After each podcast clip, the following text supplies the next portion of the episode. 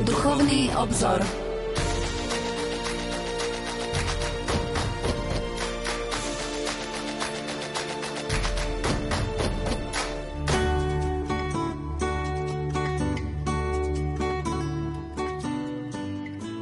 Požehnaný a pokojný útorkový večer, milí poslucháči. Začína sa relácia Duchovný obzor. Z význaní svätého biskupa Augustína o smrti jeho matky Moniky. Keď sa blížil deň jej odchodu z tohto života, ty si vedel o tom dni minie, stalo sa, verím, tvojim tajomným riadením, že sme sami, ja a ona stáli opretí o okno, odkiaľ bolo vidieť do záhrady nášho domu tam v Ostii nad Tiberom, kde sme sa ďaleko od ľudí zotavovali po dlhej, namáhavej ceste pred plavbou. Rozprávali sme sa teda sami veľmi milo, pričom sme zabúdali na to, čo je za nami a uháňali za tým, čo je pred nami. Vtedy ona povedala, syn môj, čo sa mňa týka, už ma nič neteší v tomto živote. Neviem, čo by som tu ešte robila a na čo by som tu bola, keď už nemám čo dúfať na tomto svete. Iba pre jedno som túžila zostať ešte nejaký čas v tomto živote. Aby som ťa mohla vidieť ako kresťaná katolíka skôr, ako zomriem. A Boh mi tu dal vrchovato, lebo môžem vidieť, že si celkom pohrdol pozemskou blaženosťou a stal si sa jeho služobníkom. Čo tu mám ešte robiť? Nespomínam si presne, čo som jej na to odpovedal, ale odtedy prešlo asi 5 dní, viac to nebolo a lahla si v horúčke počas choroby, ktorý si deň zamdala a stratila na chvíľu vedomie. My sme pribehli k nej, ale hneď prišla k sebe a keď videla, ako tam s bratom stojíme, povedala nám, ako by niečo hľadala. Kde som to bola? A keď nás videla skľúčených od žialu, povedala, tu pochovajte svoju matku. Ja som mlčal a zadržiaval som plač. Ale môj brat povedal čosi, ako že by bol radšej, keby zomrela nie v cudzine, ale vo vlasti. Keď to počula, pozrela na ňo s výrazom nevôle, že takto rozmýšľa a potom pozrela na mňa a povedala Pozri, čo hovorí. A na to obom, toto telo pochovajte hoci kde, nech vás starosť on netrápi, lebo o to vás prosím, aby ste pamätali na mňa pri pánovom oltári, nech budete kdekoľvek. Milí poslucháči, dnes celou církvou prežívame deň venovaný pamiatke všetkých zosnulých veriacich. Jeho náplňou je predovšetkým modlitba za zomrelých a preto budeme hovoriť o jej význame o tom, ako a prečo sa kresťania modlia za zomrelých a vlastne aký je kresťanský pohľad na umieranie a čo nám naša viera hovorí o živote, ktorý sa smrťou nekončí. Dovolte mi, aby som v štúdiu Rádia Lumen privítal mojich a vašich hostí, našich liturgistov, Petra Staroštíka, dekana Bansko-Bystrickej katedrály. Peter, dobrý večer. Požehnaný dobrý večer tebe, Pavol, aj všetkým poslucháčom. A Štefana Fábriho, farára farnosti žili na závode. Štefan, dobrý večer. Dobrý večer, Pavol, tebe, Peter, aj všetkým, ktorí nás počúvate. Ďakujem. Dnes večer vysielame naživo, takže relácia je kontaktná 0911 913 933 a 0908 677 665, ak máte nejakú otázku, tak nech sa páči. Dnešnú reláciu pre vás vysielajú majster zvuku Richard Švarba, hudobná redaktorka Diana Rauchová a moderátor Pavol Jurčaga.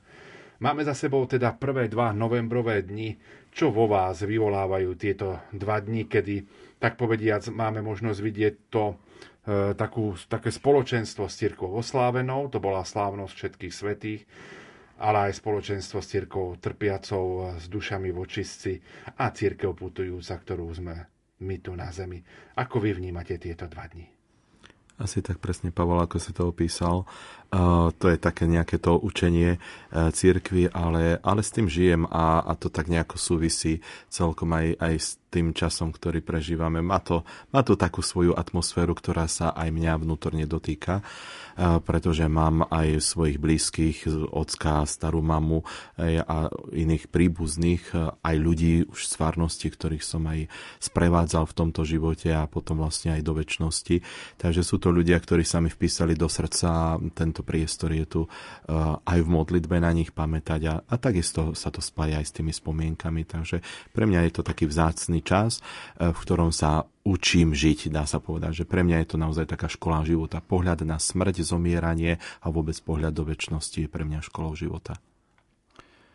Pre mňa sú to také, by som povedal, že viac dní nádeje, lebo e, zdá sa mi, že tým fenoménom smrti, umierania sa ako kňazi vlastne stretávame po celý rok lebo vlastne dá sa povedať, že všetkých 365 dní v roku niekto umiera, takže naozaj koľkokrát aj ja ako kňaz teda musím stáť pri rakve, hlavne pri pohrebnom obrade, e, kedykoľvek, to tam sa nedá vyberať, že či je január, február, alebo je august, september, či je leto alebo zima, a dokonca či sú Vianoce, alebo sú všedné dni.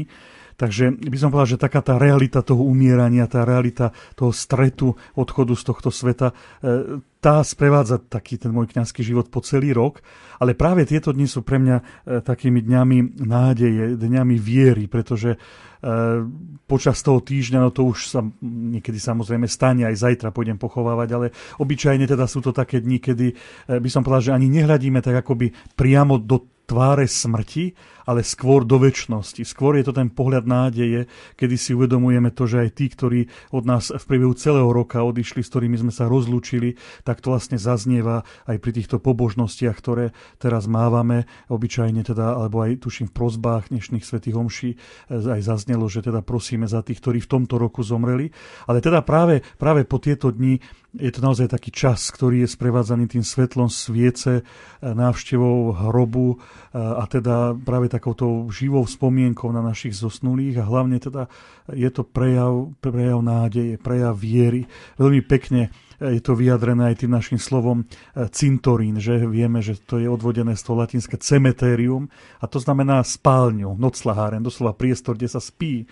No my práve preto, že to miesto, kde vlastne ukladáme tela našich zosnulých, nazývame týmto slovom. Vyjadrujeme to, že aj v našich, našich očiach vlastne akoby naši zomreli zaspali. Zaspali preto, aby raz boli prebudení do väčšnosti. Takže pre mňa sú to skôr toto také dni takej, e, také naozaj také hlbokej viery a nádeje v to, že sme stvorení nie, nie pre smrť, ale pre život. Zvykli sme prvú pieseň venovať. Koho dnes večer by ste chceli pozdraviť? Ja všetkých tých, ktorí nás počúvajú tento pekný večer dneska a tuším, že aj tá, ten projekt Sviečka za nenarodené deti, že je spojený práve s dnešným večerom, takže všetci, ktorí sa v tento deň pripájajú k tejto modlitbe a ktorí ešte popri to majú aj čas na to, aby nás túto hodinu počúvali, tak všetkým prajem túto pieseň. A ja sa k tomu pripájam. Priatelia, nech sa vám príjemne počúva.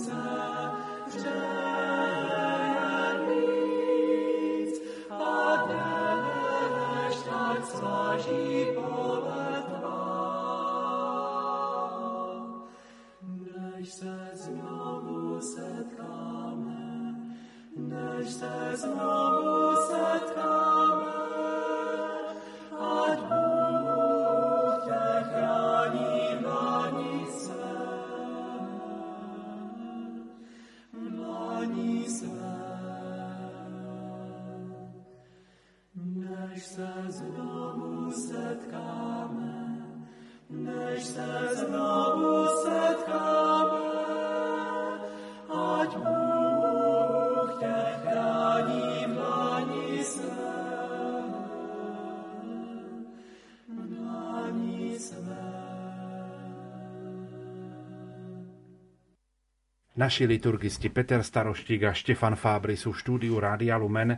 Zádušná liturgia a modlitby za zomrelých, to je naša dnešná téma. Pripomeniem kontakt do štúdia 0911 913 933 a 0908 677 665, ak máte nejakú otázku. To sú naše SMS-kové čísla. Tak ako vznikla dnešná spomienka na všetkých zomrelých a súvisí prax modlitby za zomrelých práve s ňou? Dnešná spomienka, keď si tak položil otázku, tak naozaj nesúvisí priamo s modlitbou za zomrelých, ktorú kresťania poznali od počiatku. Dokonca sa objavuje už v židovskej tradícii, ale so zvykom vyhradiť jeden deň roka pamiatke na všetkých zomrelých a sláviť za nich zádušnú omšu a s tým sa vlastne stretávame prvýkrát u biskupa svätého Izidora zo Sevily, ktorý už začiatkom 7. storočia nariadil svojim mníchom, aby slúžili omšu za duše zomrelých v pondelok po nedeli e, zoslania Ducha Svetého. Neskôr sa s týmto zvykom stretávame súvise s opátom Egilom z Fuldy, ktorý pre omše za zomrelých vyhradil 17. december, deň spomienky svätého Sturmia, zakladateľa kláštora vo Fulde a tak sa to vlastne rozšírilo v cirkvách v niektorých častiach dnešného Nemecka sa to tak možno tam aj slávi ešte. No, ale 2. november, ten je veľmi krásnym, má krásnu históriu, pretože spája sa vlastne s opáctvom svätého ktorý je spojený so svetým Odilom a je to opáctvo vo Francúzsku v Klinách Eh, kde si vlastne tento svätý Odilo zvolil pre pamiatku na zomrelých práve 2. november, teda deň, ktorý nasledoval hneď po Sviatku všetkých svetých. A tá sa už vlastne, táto slávnosť konala už v 8. storočí na západe 1. novembra, dovtedy to bolo 13. mája. Poprvýkrát nariadil svojim mníchom tento svätý Odilo konať v tento deň E, teda 2. novembra, zádušnú liturgiu a bolo to v roku 998, teda na konci prvého tisícročia. Vďaka veľkému vplyvu, aký malo toto opáctvo z Francúzska, ktoré vlastne vychádzalo doslova, tá obnova sklin vychádzala do celej západnej Európy, takže ovplyvňovala aj tú liturgiu v západnej Európe, čiastočne aj v strednej Európe, tak tento zvyk sa potom v priebehu 11. storočia veľmi rozšíril a to tak, že už v 13. storočí sa spomienka na zosnulých 2. novembra konala dokonca aj v Taliansku a v Ríme. A teda môžeme povedať, že potom odtiaľ prakticky sa to rozšírilo do celej západnej Európy alebo teda západnej církvie, ak to môžeme tak povedať. Možno stojí za zmienku aj istá zaujímavosť, že svätý Odilo spojil modlitbu za zomrelých aj s konaním skutkov lásky. Nariadil totižto, aby tí, ktorí žiadajú priniesť eucharistickú betu, teda slúžiť omšu za zomrelých, aby e, títo zachovali zároveň pritom aj pôst a priniesli obetný dar, ktorý sa venoval chudobným. E, čím vlastne k tej modlitbe a omši za zomrelých e, pripojil aj vlastne takýto spôsob skutku lásky prostredníctvom almužny a pôstu. No a potom v dominikánskom prostredí zase vzniká zvyk, aby kňazi slávili v tento deň tri omše, čo potom v 20. storočí po prvej svetovej vojne vzhľadom na to, že bolo obrovské množstvo padlých, e, takisto aj zničených kostolov, tak e, vtedy pápež e, Benedikt XV v roku 1915 udeluje takú zvláštnu výsadu všetkým kňazom, ktorá patrí do dne, platí dodnes a to je výsada, že v tento deň na pamiatku všetkých zomrelých veriacich kňaz môže sláviť tri sveté omše. Tak teda takto vyzerá prax vyhradiť jeden deň roka modlitbám za všetkých zomrelých ale napríklad, čo bolo dovtedy? Kedy sa kresťania modlili alebo začali modliť za svojich zomrelých? Ako to bolo predtým? Vieme to priblížiť? Určite vieme, ale ešte teda na také doplnenie by som povedal, že otec Peter vlastne pekne e, tak nám priblížil ten vývoj tohto dnešného dňa vlastne na západe, v západnej cirkvi. Spomenul teda svätého Izidora zo Sevily, to je územie dnešného Španielska, potom svätého Opata Odila z Kliny, to je zase e, územie dnešného Francúzska, tam by sme sa mohli pohybovať tej e, takej karolovskej renesancii, teda vo Franskej ríši, ktorú ktorú vlastne správal Karol Veľký, e, a, teda ako ten významný panovník a tí, ktorí potom prišli po ňom, takže tam, tam sa to líšilo po tejto linke, ale určite teda treba povedať aj to, že, že, že takéto, takéto dni existovali aj v iných cirkevných spoločenstvách, napríklad na východe, pretože samozrejme aj tieto cirkvy mali svoje dni, e, kedy sa modlievali za zomrelých. Napríklad pekná tradícia je v byzantskej liturgii, kde je takým tradičným dňom za zomrelých vlastne každá sobota v týždni. Na pamiatku dňa, kedy sám Ježiš ležal v hrobe. My sme tak ako si dali do popredia piatok, ako deň, kedy Ježiš umiera a pre nás je to kajúci deň, ale východné cirkvy poznajú aj práve tento zvyk modliť sa za zomrelých, lebo je to deň v sobota, kedy sám Ježiš bol pochovaný. No a potom napríklad východosírske alebo chaldejské cirkvy venujú modlitbám za zomrelých napríklad posledný piatok roka. Mne sa osobne veľmi páči aj zvyk e, sírsko-malabarskej liturgie, pretože tá zase e, tým modlitbám za zomrelých farníkov vyhradzuje vždy v piatok pred tým chrámovým sviatkom. My by sme tak mohli povedať, že hodmi, hodmi alebo niekde tuším na Orave a v iných oblastiach sa hovorí aj odpust. Taký vlastne, keď je farský deň, farská slávnosť v roku hody, tak v piatok predtým sa vlastne modlia za svojich zomrelých farníkov. Teda pripomínajú si vlastne tých, ktorí v týchto farnostiach pracovali, žili, ktorí tie farnosti rozvíjali, ktoré, ktorí sa za ne obetovali. Takže myslím si, že aj toto je veľmi krásna myšlienka, napríklad v súvislosti s farským dňom s farskými hodmi si spomenúť aj na zomrelých farníkov. No ale tak ako si Pavel povedal, tá modlitba za zomrelých samozrejme bola kresťanom vlastná vždy. A to najmä kedy? Vo výročné dni úmrtia, vo výročné dni pohrebu, samozrejme pri samotnom úmrtí, pretože e, modlitba za zosnulých bola vždy aj súčasťou toho smútenia a rozlúčky so zomrelým, teda samotného pohrebu. Aj keď zaujímavé je svedectvo Sv. Augustína, ktorý hovorí, že, že ten pohreb e, a jeho veľkoleposť a všetko to, s čím je spojené, že to je skôr určené pozostalým zosnulého, nie jemu ako takému. Ale samozrejme my vnímame aj to, že aj samotný pohreb je spojený s modlitbou, s prózbou. No ale ak by sme sa teda mali nejako od niečoho odraziť, tak spomeňme najstaršiu biblickú zmienku, ktorá hovorí o modlitbách za zomrelých a tá pochádza z druhej knihy Machabejcov. Tieto dve knihy e, sú najmladšie v starom zákone a vlastne rozprávajú o takom boji židovského ľudu za slobodu proti politike ríše Seleukovcov, približne v prvom, druhom storočí e, pred narodením Ježiša Krista. Zaujímavé je to, že tak židovská, ako aj protestantská tradícia tieto knihy nepríjma za kanonické, teda nepovažujú ich za, za súčasť e, svätého písma a kníh, ktoré sú inšpirované Duchom Svetým. Ale katolícka církev práve na základe starokresťanskej tradície ich považuje za inšpirované. My totiž vieme, že tieto knihy sa čítavali pri liturgii aj v prvotných kresťanských spoločenstvách. A toto je pre nás impuls, prečo tieto knihy radíme do, do kánonu svätého písma a prečo sa teda môžeme aj o ne oprieť. No a práve tu v tej druhej knihe Machabejcov čítame o Júdovi, ktorý viedol svoje jednotky do boja a nariadil, aby potom, keď sa boj skončí, boli tí, ktorí padli v tomto boji, riadne pochovaní. No a keď vojaci pripravovali tých svojich zabitých spolubojovníkov na pohreb, zistili, že každý z nich mal pri sebe amulet ako korisť z pohanského chrámu. Tým samozrejme porúšili zákon Deuteronómia, ktorý zakazoval uctievať pohanské amulety.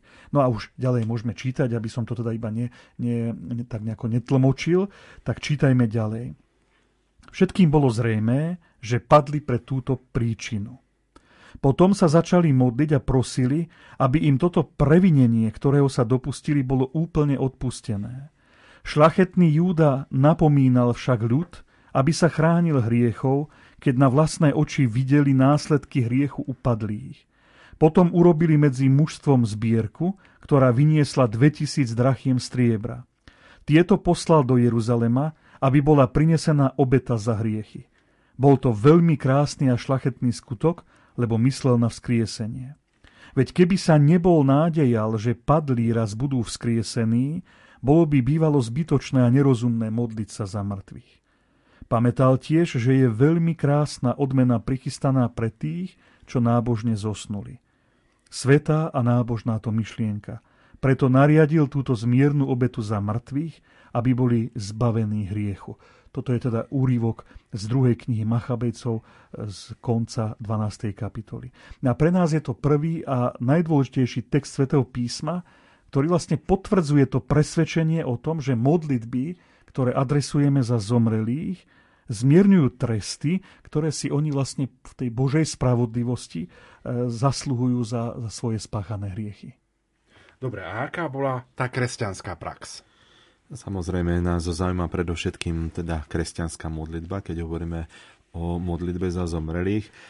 No a to sa nám treba možno, že zájsť trošku do Ríma a ktorí ste navštívili Rím ako pútnici, tak dozaista ste boli aj v rímskych katakombách, ktoré sa nachádzajú pod mestom a vlastne sú to e, podzemné hrobky, e, kde sa nachádzajú dôkazy, že členovia rímskej kresťanskej komunity sa tam zhromažďovali, aby sa modlili za svojich bratov, teda za kresťanov, ktorí nasledovali Ježiša Krista, ktorý bol rovnako uložený do hrobu.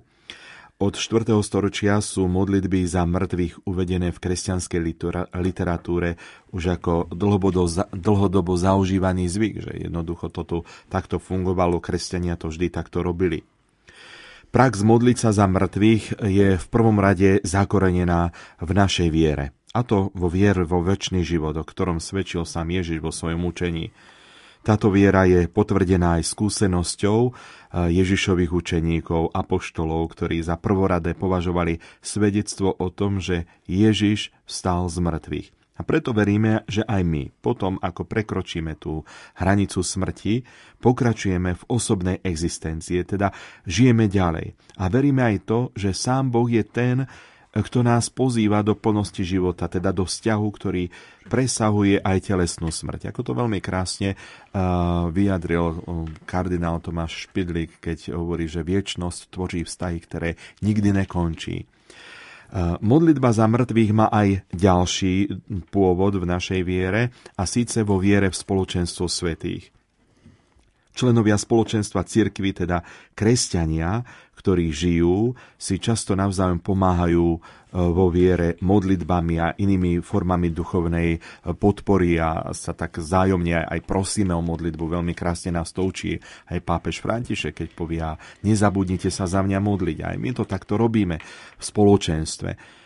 A aj e, kresťania, ktorí zomreli, sú naďalej členmi tohto spoločenstva, spoločenstva svetých. A my veríme, že im môžeme pomôcť tiež svojimi modlitbami a zase naopak oni svojimi modlitbami môžu pomôcť nám. Dá sa teda povedať, že práve nie definitívny pohľad na smrť a zároveň tá nádej na väčší život sú v podstate tým najvýznamnejším svedectvom kresťanskej viery. A svätý Pavol to veľmi krásne napísal v liste Rímanom 6. kapitole. Ak sme zomreli s Kristom, veríme, že s ním budeme aj žiť. No a kresťania, e, ktorí žijú túto vieru od počiatku, videli dôležitosť modlitby za svojich zomrelých bratov a sestry. Počas prenasledovania v tých prvých storočiach niektorí z nich zo slabosti e, aj zapreli napríklad vieru v Ježiša Krista. Neskôr sa chceli vrátiť a prosili o zmierenie e, s Bohom, o zmierenie s cirkvou. A takýmto ľuďom bolo uložené dlhé pokánie, a často sa stalo aj to, že e, to pokánie, alebo teda, že zomreli vlastne počas toho pokánia, skôr ako ho stihli vykonať. Lebo to bolo niekedy aj niekoľkoročné pokánie, alebo niekedy až doživotné.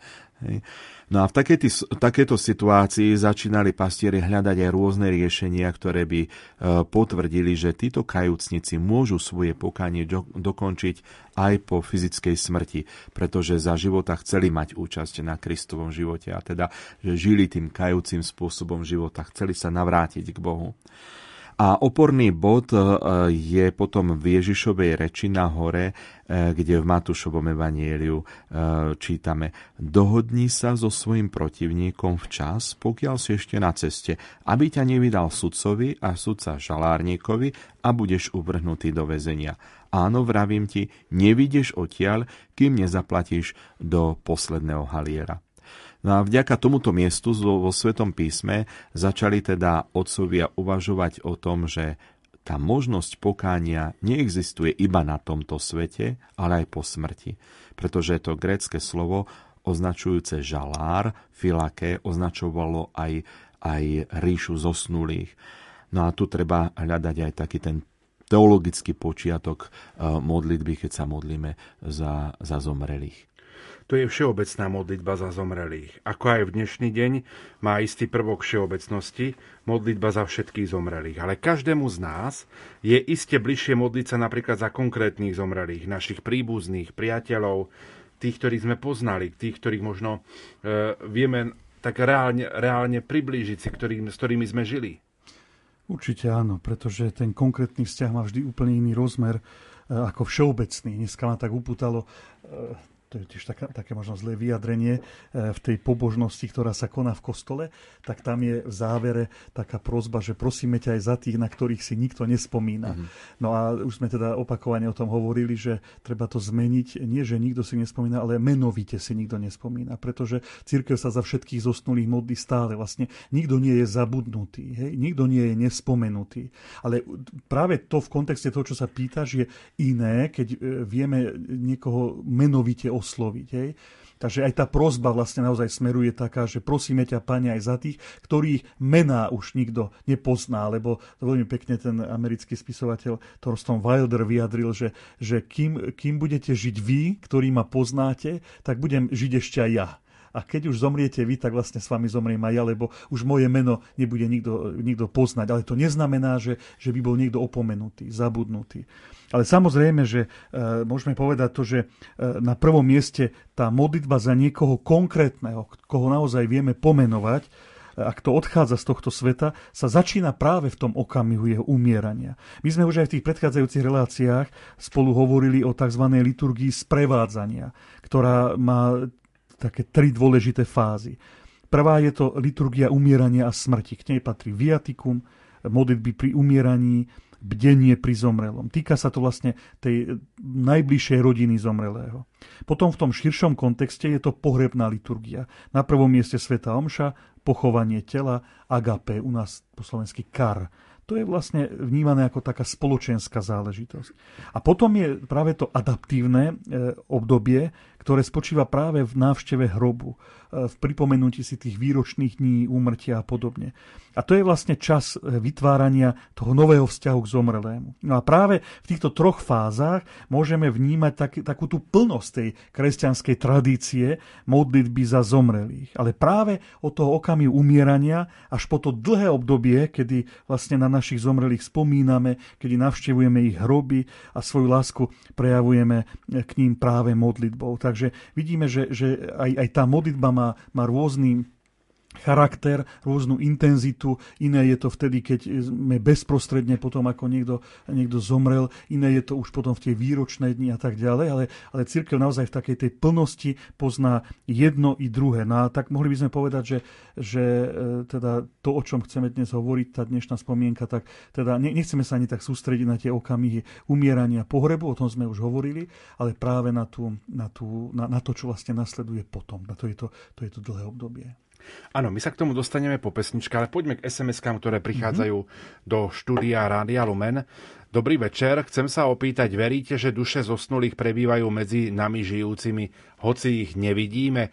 Často cítiť ich prítomnosť poslucháčka z Oravy. Ďakujem tak ja neviem, či sa asi takto dá pýtať, lebo uh, že medzi nami to, to, to tak trošku evokuje, ako keby sme sa pýtali na nejaké miesto, že teraz my tu dvaja, traja sedíme pri stole a medzi nami, áno.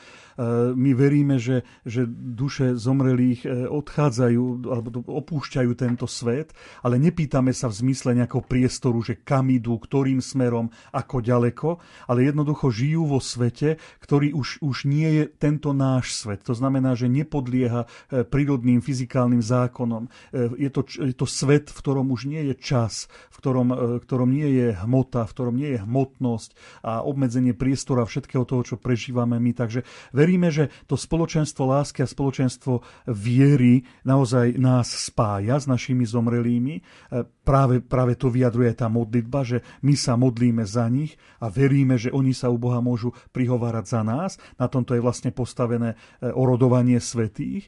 Ale ale, asi, asi nie je celkom správne sa pýtať, že či žijú medzi nami. Hej, ako keby sme si to tak nejako mali predstaviť, že, že, že sedí, sedí kto si zomreli vedľa mňa na stoličke, len ja ho svojimi očami nevidím. Asi, asi by som nejako do tohto rozmeru takto nešiel, ani, ani sa asi takto nepýtal. Pýta sa poslucháčka Katarína, čo si myslíte, vedia zosnuli, čo sa okolo nich deje? To je taká dogmatická otázka, ale ja si myslím, že vedia. Tak ako oni vlastne e, vedia a teda e, ono to... Pomôž mi. No, tak veríme, že napríklad počujú našu modlitbu. Hej. Zase, viete, tá otázka je zase, by som povedal, že istým spôsobom, že zlá, že viem, čo sa okolo mňa deje. No to sa, to sa môžem pýtať ja, že viem okolo mňa, lebo e, vidím. Vidím, čo sa deje meter odo mňa, vidím, čo sa deje v tejto miestnosti, ale už nevidím, čo sa deje na chodbe alebo v inej miestnosti. A, a tiež je to okolo mňa, ale už je to za stenou. E, viete, asi, sa, asi nedá, nedá sa takto ísť. Že ak sa pýtate na to poznanie, na to vedomie, že, že, že vedia o tom, že na nich myslíme, že sa za nich modlíme, tak určite to vedia. vedia. Určite len, len e, aj záleží od tom, že v akom stave sa tá duša nachádza. Hej? A keď je to vlastne tá, ten stav bláženosti, tak uh, nepoznajú nič iné, iba Boha. Že vlastne vedia o nás, o našich modlitbách, hej, ale, ale sú nasmerovaní na to nazeranie, na tú bláženosť. Hej. Zase duše, ktoré sú v očistci, vlastne prežívajú ten svoj stav očisťovania iným spôsobom. Dáme si ešte dve otázky v tomto stupe od poslucháčov. Poslucháč Jan sa pýta. Dobrý večer vám prajem. Chcel by som sa opýtať, ako je to so zádušnými omšami za blízku osobu, ktorá bola evanielickej viery. Môže byť oslúžená za ňu sveta omša v rímskokatolíckom kostole? Sú mi známe účinky svetej omše? Aj kto sám sa obetuje za nás, že je to pán Ježiš? Skúste mi na to odpovedať. Viete, prichádza mi na um náš niekdajší učiteľ liturgiky, monsignor Nepšínsky, až nás počúva, tak ho pozdravujeme, ktorého keď sme sa takto my pýtali na hodine liturgiky, tak nám povedal, že samozrejme áno, modlíme sa aj za našich bratov evanílikov, veď aj oni majú nesmrteľnú dušu rovnako ako my. Takže e, odpovedám, že samozrejme, že áno, môžeme sa modliť, môžeme dať doslúžiť svetu omšu aj za toho, kto nebol katolík, pretože je to vlastne modlitba za spásu jeho nesmrteľnej duše a my veríme, že aj človek, ktorý žil v v inej kresťanskej viere, ako je katolícka, ak bol v tej viere vychovaný, ak, ak bol v nej pokrstený, ak naozaj žil hlbokým presvedčením, že táto viera je pre neho správna. Napokon, veď aj evanilici prijali svetý krst, tak ako my, tak. takže veríme, že aj oni budú spasení, samozrejme, ak žili v súlade so svojím svedomím a so svojou vierou. A naša, naše význanie katolícke je práve v tom, že modlíme sa za našich zomrelých. Hej, a nech je to ktokoľvek, ale modlíme sa. Môžu to byť aj dokonca nepo pokrstení, alebo teda, veď máte z rodiny kohokoľvek, tiež rozličných, či už vierovýznaní, alebo aj bez význania. A, a, a, modlíme sa za a modlíme sa za nich a môžeme priniesť aj teda eucharistickú obetu za spásu ich duší. Na druhej strane vlastne možno tá teológia sa odlišuje kus protestantská, kde e, skôr sa modlia za pozostalých ako, ako za, za zomrelých, ale to už je iná vec. Ale my, keď sa modlíme, tak je to vlastne prejav našej viery, ktorú vyznávame v katolíckej cirkvi. Poslucháčka Mária sa pýta, dobrý večer, pýtam sa, či odpusky za duše zomrelých možno získať každý deň za inú dušu. Áno, tak. Áno, áno, to závisí od vášho úmyslu, samozrejme. Áno. Tieto dni môžeme získavať odpustky za zomrelých, teda nemôžeme ich aplikovať pre nás živých, lebo e, v iné dni roka a inými úkonmi môžeme získavať odpustky aj pre seba napríklad, ale teraz za zomrelých a naozaj, buď môžeme to, ja, viete, tak to je, to je zase taká vec, že, že ako náhle, ako si venujem tie odpustky za niekoho konkrétneho, tak ako by som predpokladal, že ten človek ešte nedosiahol spásu, že je v očistci. Ale to samozrejme nevieme, tak môžeme to urobiť robiť, ak on už tú našu modlitbu nepotrebuje, tak Boh ju vo svojej milos, vo svojej láske privlastní niekomu inému. Ale napríklad ja, mne sa tak páči práve to zvolanie e, tej fatimskej modlitby, ktorú máme v Rúženci a tam sa modlíme, že za tých, ktorí najviac potrebujú tvoje milosrdenstvo. Takže napríklad ja viem, že veľa kresťanov ani si nedáva taký konkrétny úmysel, že jednoducho prídu do cintorína, hoc aj na hrob svojich zomrelých, ale jednoducho povedia, že chcem pomôcť tomu, kto najviac potrebuje túto moju modlitbu. Proste jednoducho za duše v očistci. A ono, ja to mám nádej, že to je práve v takom tom pohľade toho milosrdného Boha, ktorý to zadeli tak, ako to naozaj ten, ktorý, ktorá duša potrebuje. Ešte jednu otázku, dovolte. Pochválený bude Ježiš Kristus, píše poslucháčka z Martina. Chcem sa opýtať, ako je to s tými zomrelými, čo neboli pokrstení, ale žili určite krajší eh, niektorý život ako napríklad mnohí pokrstení. Veľká vďaka. Zase tam veľmi závisí, viete, od tej situácie, že prečo človek nebol pokrstený. Napokon aj katolická tradícia pozná okrem krstu vodou aj tzv. krst krvou a krst túžby. Teda hovoríme o tom, že ten, kto túžil byť pokrstený, ale z nejakého dôvodu mu to nebolo umožnené, tak tie účinky sviatosti krstu príjma. Potom iná vec je u človeka, ktorý E, ktorý by vyslovene odmietal krst, že má to poznanie viery, má poznanie učenie cirkvy, má poznanie o Evangeliu Ježiša Krista, ale výslovne odmieta krst, tak tam, tam potom už naozaj môžeme uvažovať o tom, že je otázne, či takýto človek dosiahne spásu, pretože e, Ježiš jasne povedal, že, že krst je vlastne bránou k spáse. Áno? Že ten, kto, je, kto sa znovu zrodí z vody a z ducha. Ale e, ak sa pýtate na niekoho, kto, kto nebol pokrstený preto, lebo ako som to už povedal aj s tými evanílikmi, našimi bratmi, že, e, lebo v takom prostredí vyrástol, lebo nikdy mu tú vieru nikto nezvestoval. Alebo možno e, žil v rodine, kde nič pozitívne na adresu církvy a evanília Ježiša Krista nepočul. Takže takýto človek ani prirodzene ako si nemohol túžiť po takejto viere a po takomto spoločenstve, tak práve a, a do tejto kategórie potom možno spadajú aj tí ľudia na, na tých miestach zeme, kde sa napríklad Ježišovo evanelium ani nikdy neohlasovalo, tak u nich veríme, že tým rozhodujúcim okamihom bude to, že či žili v súlade e, so svojím svedomím, s tým prirodzeným zákonom, ktorý Boh vložil do ich srdca. My si v tejto chvíli opäť e, trošku zahráme a po pesničke budeme v našom rozprávaní pokračovať.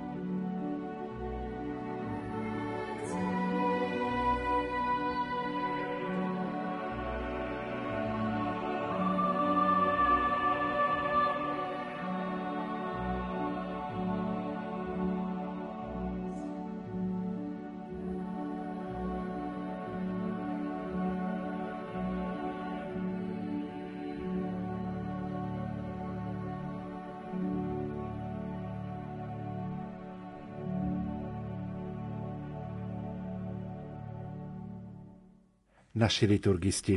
Štefan Fábri a Peter Staroštík sú v štúdiu Rádia Lumen. My sme pred pesničkou rozprávali aj o tej takej tej tretej časti, z tretej fázy, čo sa týka modlitby za zomrelých. Bolo to, bolo to takéto adaptívne obdobie.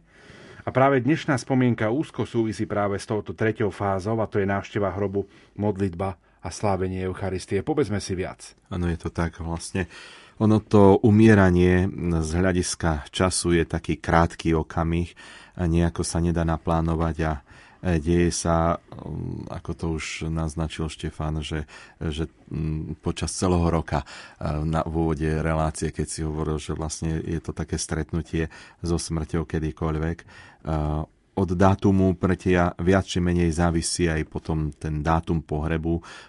Väčšinou to je pár dní po smrti. A, ale je to tiež záležitosť, e, dá sa povedať, jedného dňa, doslova niekoľkých hodín, keď sa uh, zhromaždí tá rodina, prípadne ešte nejaké to spoločenstvo, smuto, smutočné zhromaždenie. Lenže potom náš život akoby pokračuje ďalej a vráti sa do tých bežných koľají a predsa uh, tá spomienka na našich zomrelých ostáva v nás živá, prítomná. No a v kresťanskej tradícii hovoríme v kontexte tohto trvajúceho vzťahu k našim zomrelým a to aj po ich pochovaní, najmä o dvoch takých skutočnostiach.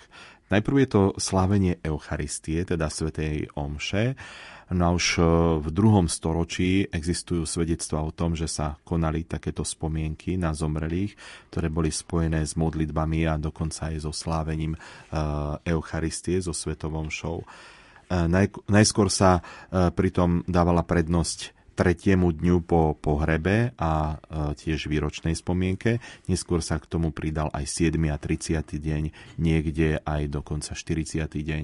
Takže niekde na, aj u nás na Slovensku sa môžeme stretnúť s takýmito zvykmi, že teda Eucharistia sa slávi v tieto, v tieto dni. Katechizmus katolíckej cirkvi nás učí, že v Eucharistii církev vyjadruje svoje účinné spoločenstvo so zosnulými. Obetuje Otcovi a Duchu Svetému obetu smrti a zmrtvých stania Ježiša Krista. Prosí ho, aby jej člen bol očistený od svojich hriechov a od ich následkov a aby bol pripustený k veľkonočnej plnosti kráľovského stola. Takže E, toľko katechizmus a vlastne liturgia urobila zo slávenia Eucharistie naozaj takú tú eschatologickú hostinu, teda uh, hostinu, ktorá hovorí, uh, alebo teda o ktorej hovorí sám pán, keď nám približuje uh, Božie kráľovstvo. Skutočné kresťanské uh, uh, také osvieženie zosnulého, ktorý, ktorý sa dostáva do tej blaženosti prostredníctvom aj tejto eucharistickej obety, teda obety kríža. No a potom ten druhý rozmer, tá druhá skutočnosť je návšteva hrobu zomrelého, a tento zvyk je veľmi starobilý, naozaj starší a širší ako samotné kresťanstvo. Ehm, môžete sa stretnúť e, s takou židovskou tradíciou, e, kde Židia kladú na hroby svojich zomrelých namiesto kvetov kamienky. Ehm, tiež sme sa to tak e, nad tým pozastavovali, keď sme boli na návšteve na púti, teda vo Svetej Zemi, tam sme to zvlášť mohli vidieť. Muslimovia zase zdobia hroby svojich zosnulých, umývajú náhrobné kamene, prinášajú na hrob malé dary. Kresťania prevzali niektoré zvyky, napríklad označovať hrob e, kotvou, ktorá mala znázorňovať, že zosnulý zakotvil v prístave e, záhrobného života. E, pod okom kotvy bola čie, taká priečná čiara, ktorá vlastne naznačovala, naznačovala kríž, čiže môžeme sa stretnúť s takýmto, s takýmto symbolom. Cintoríny vždy bývali aj istým takým azylovým miestom. E, takisto prvé kostoly, ak neberieme do úvahy súkromné domy, boli často stavané práve na cintorínoch, kde sa konali bohoslužby. Takže s tým sa môžeme stretnúť, že, že to miesto bohoslužby bolo veľmi úzko späté e, práve s tým miestom, kde boli pochovaní, e, pochovaní mŕtvi, alebo teda aj pochovaní kresťania. Dodnes za silný moment e, považuje sa návšteva hrobu, e, ktorá je u kresťanov vždy spojená s modlitbou. E, tiež prinášame kvetiny, zapalujeme sviece a rovnako vlastne s miestom označenia hrobu je veľmi symbolické kríž, kríž ako znak nášho vykúpenia a Ježišovej smrti a zmrtvých stania.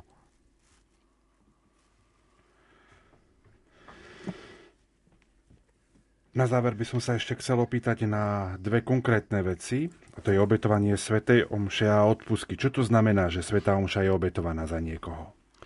Sveta Omša je pre nás vlastne najdokonalejšou modlitbou, ako církev má, ale je aj sprítomnenie nekrvavým spôsobom obety Ježiša Krista, ktorú prinieslo za nás na dreve kríža a preto sa vlastne v obeti Sv. Omše sprítomňuje celé tajomstvo Ježišovho života. Ale e, teda k čomu sa chceme dostať je to, že tá klasická dogmatika učí, že e, ten uči, uči, úžitok e, Ježišovej obety, ktorá sa vlastne slávi v Sv. Omše, sa istým spôsobom rozdeľuje. Ten prvý je ten vlastne, ktorý patrí kňazovi, ktorý slávu Svetu Omšu, pretože on je ten, kto koná v osobe Ježiša Krista. Potom ten druhý úžitok, to je úžitok pre všetkých, ktorí sú reálne prítomní na slávení Sv. Omše. Jednoducho povedané, to sú Božie dary, ktoré získavame tým, že sa ako členovia e, spoločenstva církvy vďaka svojmu krstnému kňastvu podielame doslova na slávení Sv. Omše, máme aktívnu účasť na jej slávení. Potom je všeobecný úžitok, teda každá sveta omša posvecuje vlastne celý svet. Pri každej omši sa modlíme za církev, za pápeža, biskupov, kňazov, za všetkých veriacich, za svetských predstavených, za trpiacich, za živých aj zomrelých. Teda každá sveta omša posvecuje celý svet. Ale to, k čomu sa teda chceme dostať, je práve ten štvrtý úžitok Svetej Omše a ten získavajú tí, za koho je Sveta Omša obetovaná, teda ľudovo povedané, za koho sa slúži. A to je vlastne ten úmysel, s ktorým kňaz pristupuje k oltáru a za koho pri Svetej Omši osobitne prosí.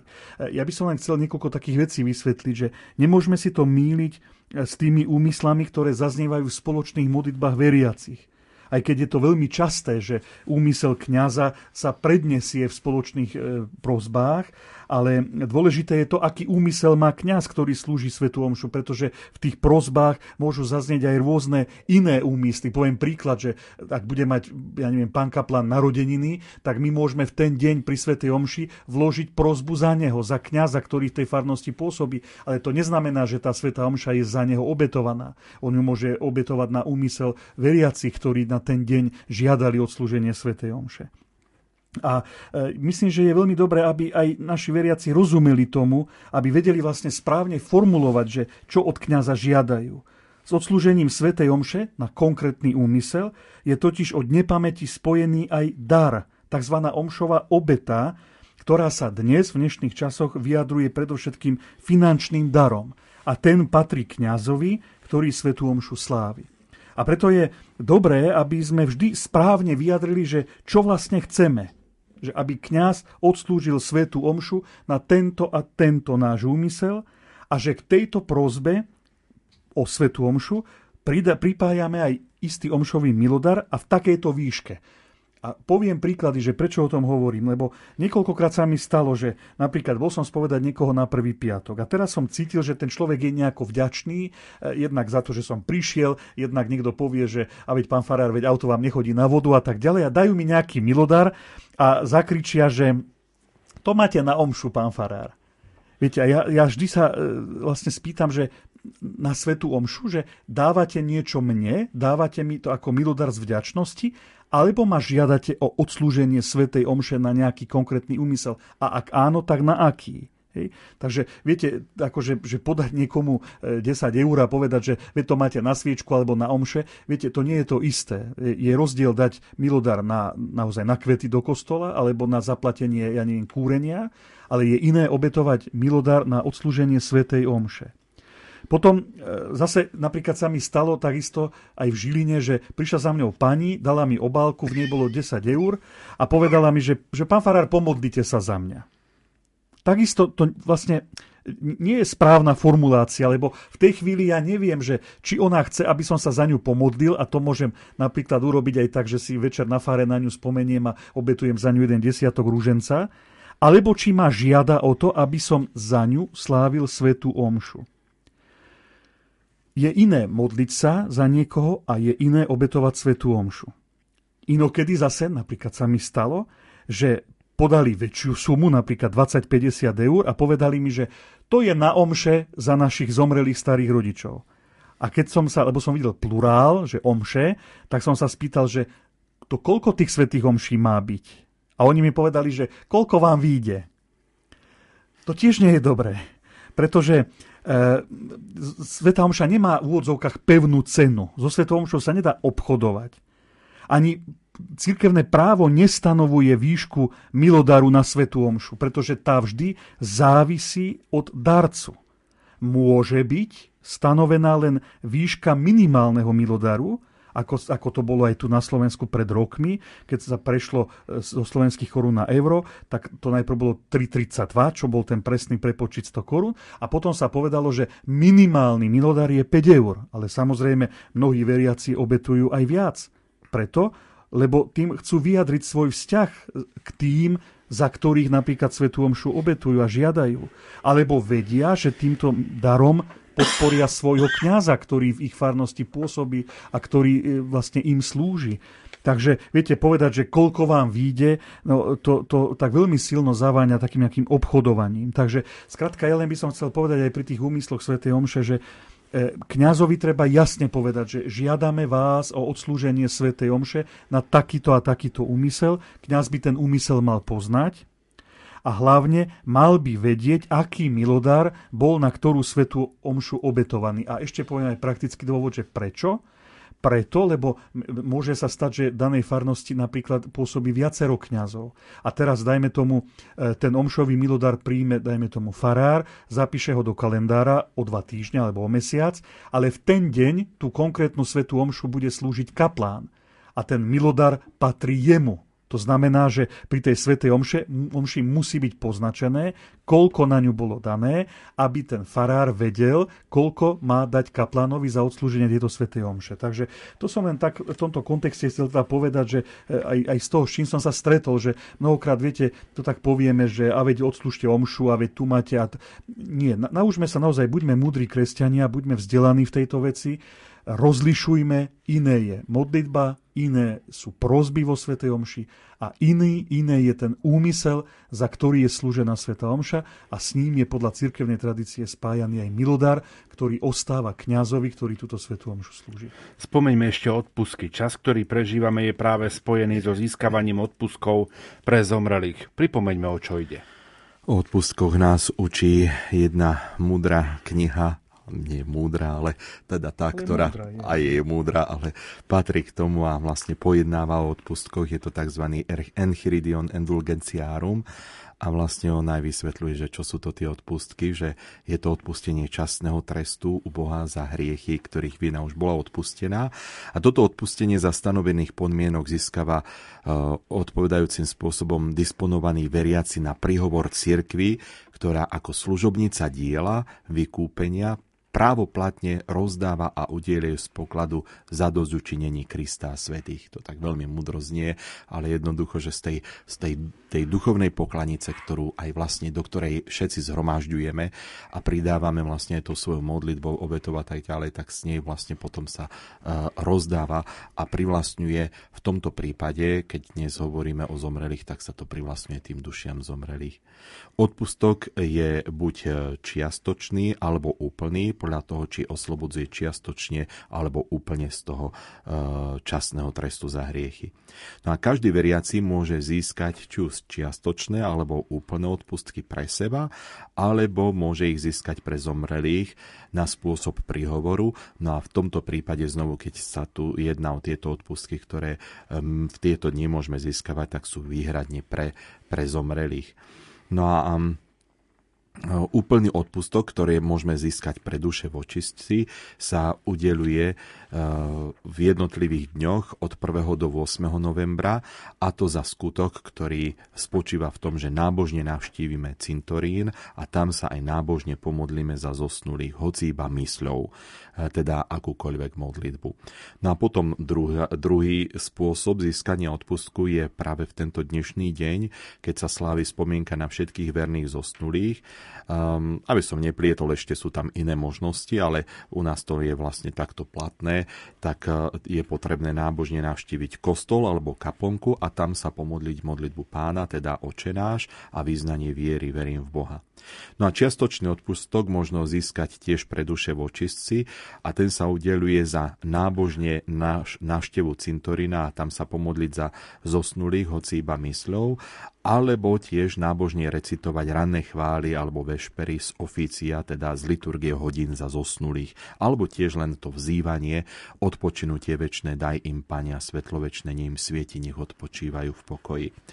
Okrem tohto odpustkového konu sa žiada vždy splniť aj tri podmienky ako je to vlastne pri všetkých odpustkoch, a to je Sveta spoveď, ktorú si stačí raz vykonať krátko predtým alebo potom.